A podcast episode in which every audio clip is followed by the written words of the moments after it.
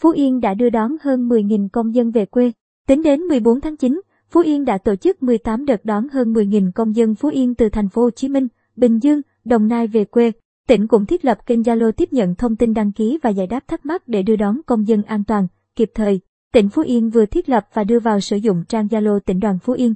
Đây là kênh thông tin của tình nguyện viên thực hiện việc hỗ trợ công dân Phú Yên ở các tỉnh phía Nam về quê theo kế hoạch của Ủy ban Nhân dân tỉnh.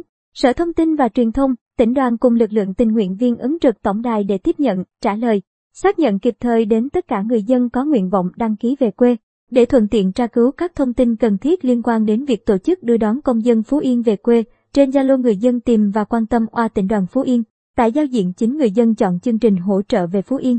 Sau đó, giao diện sẽ tiếp tục hiển thị các nội dung thông tin cần thiết cho người dân gồm mẫu đăng ký cho người dân Phú Yên đang ở Bình Dương, Đồng Nai, muốn về quê, thông tin cần thiết liên quan chuyến đi, những điểm cần lưu ý khi lên phương tiện, thời gian các đợt đón công dân Phú Yên cho từng địa phương, danh bạ điện thoại để gặp trực tiếp tình nguyện viên, danh sách công dân được phê duyệt đưa về.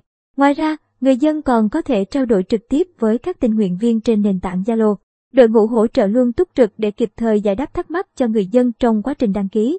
Ảnh chụp màn hình.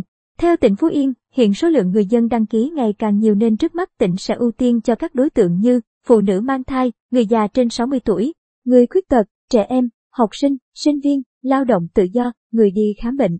Người dân sau khi về quê sẽ được cách ly tại cơ sở cách ly tập trung của địa phương ít nhất 7 ngày, được xét nghiệm 2 lần.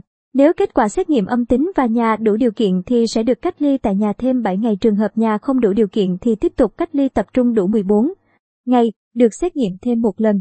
Sau đó, tự theo dõi sức khỏe tại nhà thêm 14 ngày. Nhiều người gặp khó khăn do giãn cách kéo dài nên được thành phố Hồ Chí Minh và chính quyền địa phương hỗ trợ đưa về quê. Ảnh, Phạm Ngôn, Genius. Thành phố Hồ Chí Minh và các tỉnh phía Nam vẫn đang thực hiện siết chặt các biện pháp giãn cách xã hội theo chỉ thị 16. Nhiều người dân Phú Yên kẹt lại rất mong muốn được về quê.